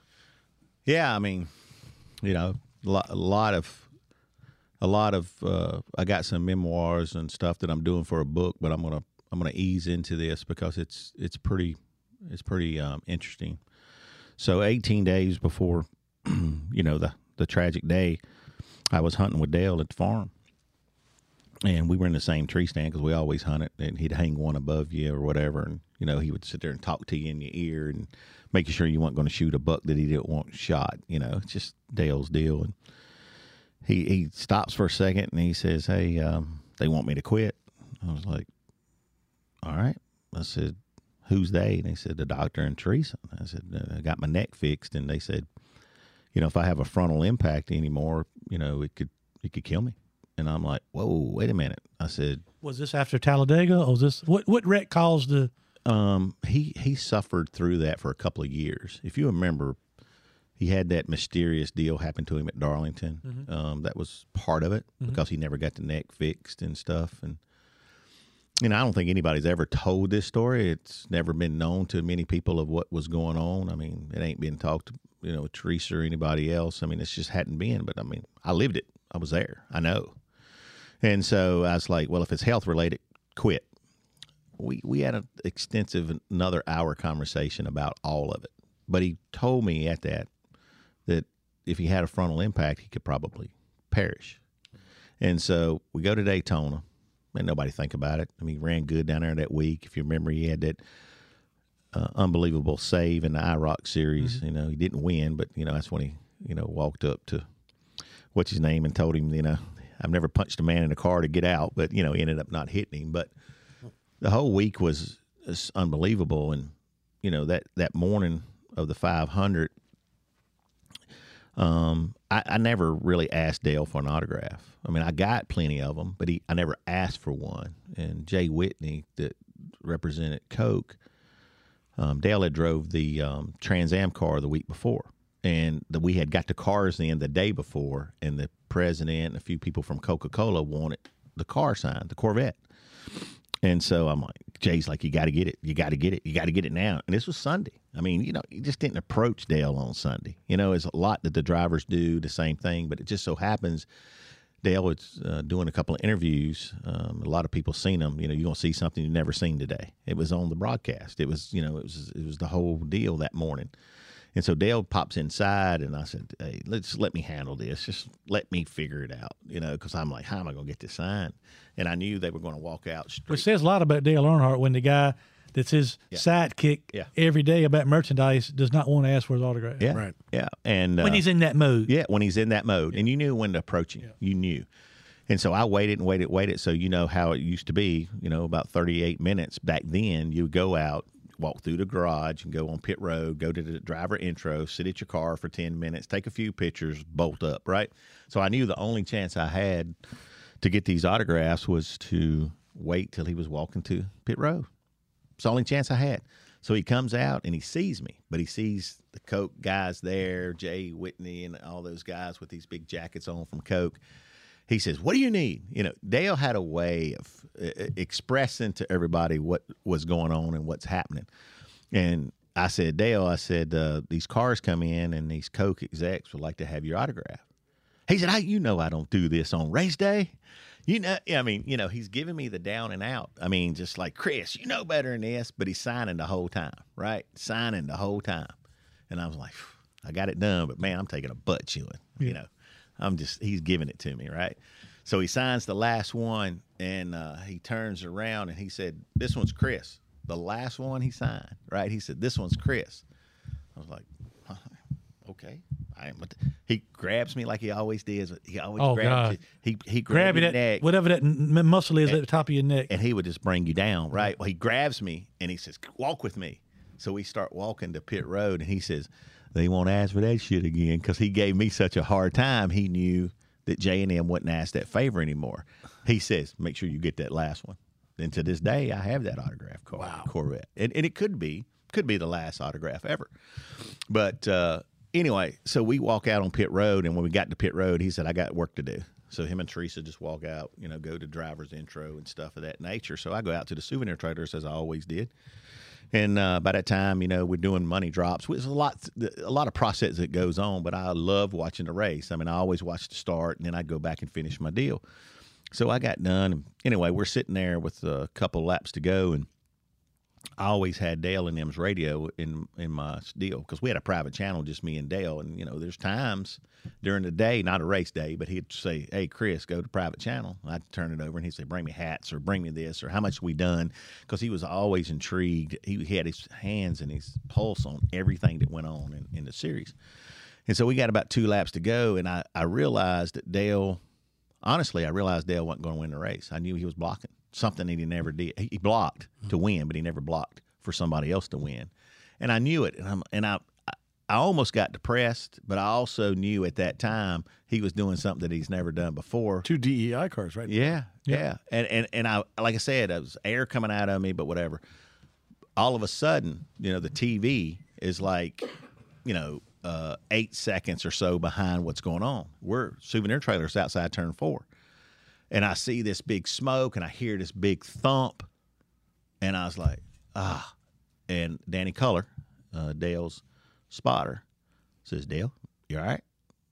And, and man, I mean, right now as I'm talking, I got these cold on the radio. Oh yeah, and, right. and and I knew, I knew, I, I knew, I didn't know, I knew it was serious because eighteen days earlier, I knew what he had told me, and I'm like, what's what's going on? So I told Chuck Silvey.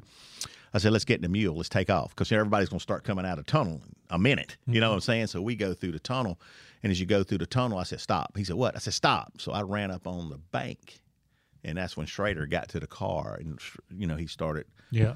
He started waving, and I mean, I, you know, the sick feeling, you know, just came again, and it's like, you know, and I, I was like, what do I do? What do I do? So I, I, I go in. I go through the garage, and Becky, the Dale had a masseuse, you know, because his neck hurt for a couple of years there and stuff, and she would give me massages and stuff, and uh, she come through, and she she was crying. She just hugging me, and I'm like, well, you know, you don't know anything. At the time, I didn't know, and so I went to the hauler, and uh, David Allen was there. You know, David represented Wrangler back in the day, represented G M Goodwrench, a lot of different things. And uh, me and David's really good friends. And David says, hey, I want everybody to get in the hauler. I mean, I'm talking about all crews. I'm talking about all the team members, everybody. He said, you too, Chris. And I'm like, Chuck, come with me, you know, because I didn't, I didn't know what was going on. And, and Dave, we, sh- we shut the hauler doors. I mean, they shut everything. And David says, let's, let's say a prayer, you know, and David goes through the whole prayer deal, and he says, Lord, you know, I just want you to wrap your arms around the team, and I want you to be with us for what we're about to go through. And I knew at that moment it was bad, like extremely bad.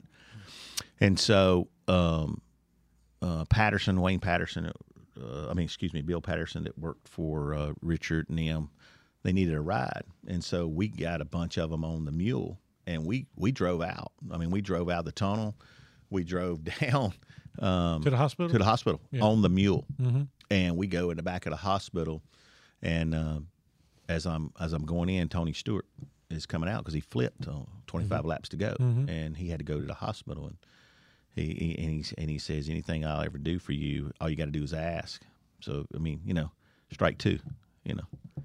So he wouldn't be telling me unless something was going on. So we, you know, we walked through. Yeah, I never thought about that part. I remember Tony crashed, and his remember, I remember his hood flew up. Yeah, in yeah, the stands yeah, that time. Yeah. yeah, and so I won't, I won't tell you the next part of the scenario because it involves some other people that was already, you know, in the emergency room side. I won't get into it. So we went, we went into the chapel. Everybody that was friends, family, or uh, souvenir um, people like myself. Or crew members had to go into the chapel, and uh, basically, um, I won't I won't tell you the moment, but somebody come in and told us we had, we had lost Dale, and uh, you know that moment in, in time. There's a lot more to that story and a lot about what I can say, but you know it, it, it changed it changed everything going forward. Everything. I mean, it changed the perception of the sport. It changed the safety in the sport. It changed how everybody approached not only the drivers but the race in itself. It changed how they covered the sport on T V. I mean, everything changed.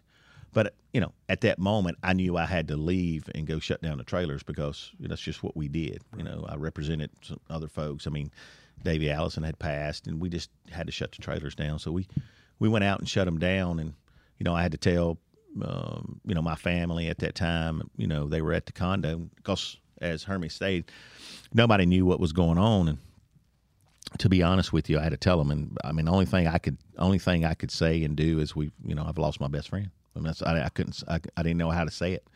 Um, there's a lot more to that. Um, there's a lot more after that, but um, that memory instills, uh, you know, a day in life that you know I hate that everybody that's associated with them had to go through. But um, you know, at the same time, you know, a lot of things has changed. Uh, there's not been another driver pass away since then. Um, I'm not saying everything uh, that caused that wreck was, you know, forefront of the angles and everything else, but it made them think about what could happen. That's right. And if it saved the next person, then, you know, bless everybody that was involved and bless the Hans devices, bless everything else that, you know, had to be transpired after that because, you know, there's a lot of things in life that we go through, but you can't you can't replace a Bill Stanley. You can't replace... Uh-huh.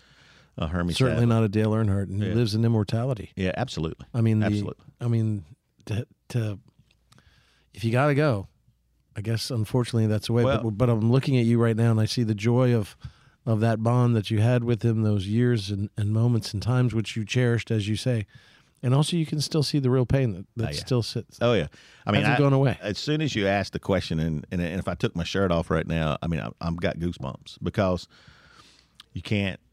Like I said, I'm, you only hear half the story. You only hear a little bit about the conversation. Um, we talked about death. Me and Dale did that day, eighteen days before it. And he goes into a lot of depth about it, um, you know, about the whole transformation, about, you know, what is a true tragedy. I won't get into that right now, but we talked about it. And uh, so I, I, I do have reluctance. First time anybody's ever heard the story. Uh, yeah. To be honest with you, powerful it is, and it is more powerful than that. But at the same time, um, I, I cherish life lessons um, from the drivers and people I represented, especially my my best friend at the time, Dale. And uh, you know, he taught me a lot. And um, everybody that ever uh, thought about what Dale represented and what he did, he he did represent the common man. He did represent hard work. Uh, he did represent grassroots growing up into the sport where your daddy just didn't have the money for you to drive. I mean, he had to truly drive to get where he was at. He struggled in monies, and we talked about a lot of those scenarios. And, you know, but along the way, I was, I'm just glad I was just a teeny part of the journey. What an incredible story you have, Chris Williams. I, I really want to thank you for sharing that part. I know there's always going to be part of that story that remains private. Yep. But to share that part with us and, and you too, Hermie, because yeah. those are two milestones, I think, in everybody's life who's a race fan. And I uh, wanna, because we all knew where we were I, when kinda, that happened. I kind of want to pivot back to something a little bit more lighthearted. Yeah. Before we, when I think mostly about Dale now, yeah, I think, what would Dale say yeah.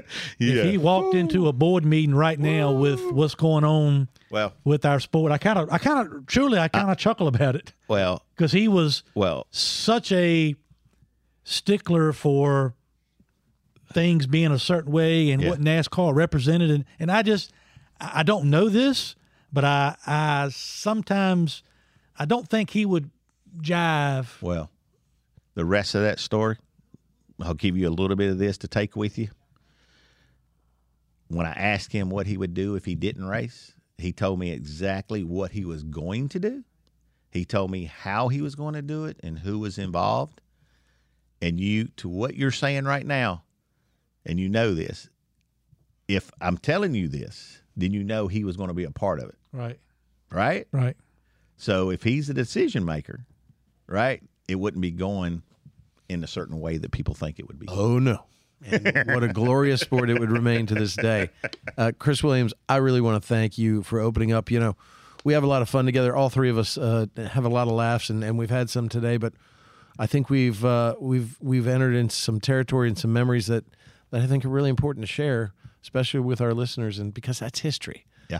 And when we talk about preserving the history of racing, your memories are part of that history, and preserving that are just as important. So and I'm I do just think blown I, away by this this whole uh, podcast today, and I really appreciate Chris. I do think that he would, hopefully, is smiling down on you now for what you're doing with the Smart Amen. Modified Tour and the grassroots racing and what we're trying to do and what Bill and I have done and how this whole thing has come together, and the, I can say it, hundreds and hundreds of people that this partnership that we've got along with Pace-O-Matic and otherwise, I, I have to believe that he he uh, he is uh, oh, yeah. tickled about, about what's going oh, on yeah. here. I mean, you know, I can go deeper in that. I mean, you know, I know some of those private conversations about the, the Dale Juniors and the Kellys and, and, and the Carries and stuff. And, you know, just seeing, and I'll say this, and I haven't told him, but, I mean, we haven't talked much, but I, I know I know his thoughts about Kelly and Carrie and Dale Junior And I, and I can tell you that, uh, you know, they they have matured so much, even since two thousand one. Um, I, I can see, you know, what Dale was hoping would happen and some of the things that we talked about come to fruition. So there's no way he wouldn't be smiling and being proud of uh, the heritage, you know, and what people in the sport really try to do, which is is build it up. And the Earnhardt name is stronger than ever with all of his his children. And quite frankly, um, you know, I find comfort after my dad died a month after I graduated from college at the age of twenty-one, that he walks with the angels now, and you will see him again. Ah, we yeah. all shall. And Absolutely. I bet he's racing on the best, most glorious racetrack we've ever seen and coming in first.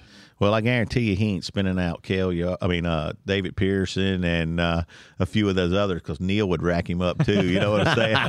Yeah, that's his Man, buddies, what a, right? What a time. Yeah. What a time they're having up there, I'm sure. Yeah, yeah. This yeah. has been great, Chris. Thank yeah. you so much. We look forward to seeing everybody Saturday this week down yes. in Florence, South Carolina at the kickoff race of the Smart Modified Tour. Sadler Stanley Racing, proud to be a part of the series. Bill, take us home. Yes. I'm Senator Bill Stanley. In this very monumentous, uh, monumental uh, podcast, I'm Senator Bill Stanley, and I'm leaning right. I'm Hermie Sadler, and I'm turning left. We'll see everybody at Florence Motor Speedway this weekend for the Smart Modified Tour, and back next week for more Leaning Right and Turning Left with Sadler and the Senator. God bless you all.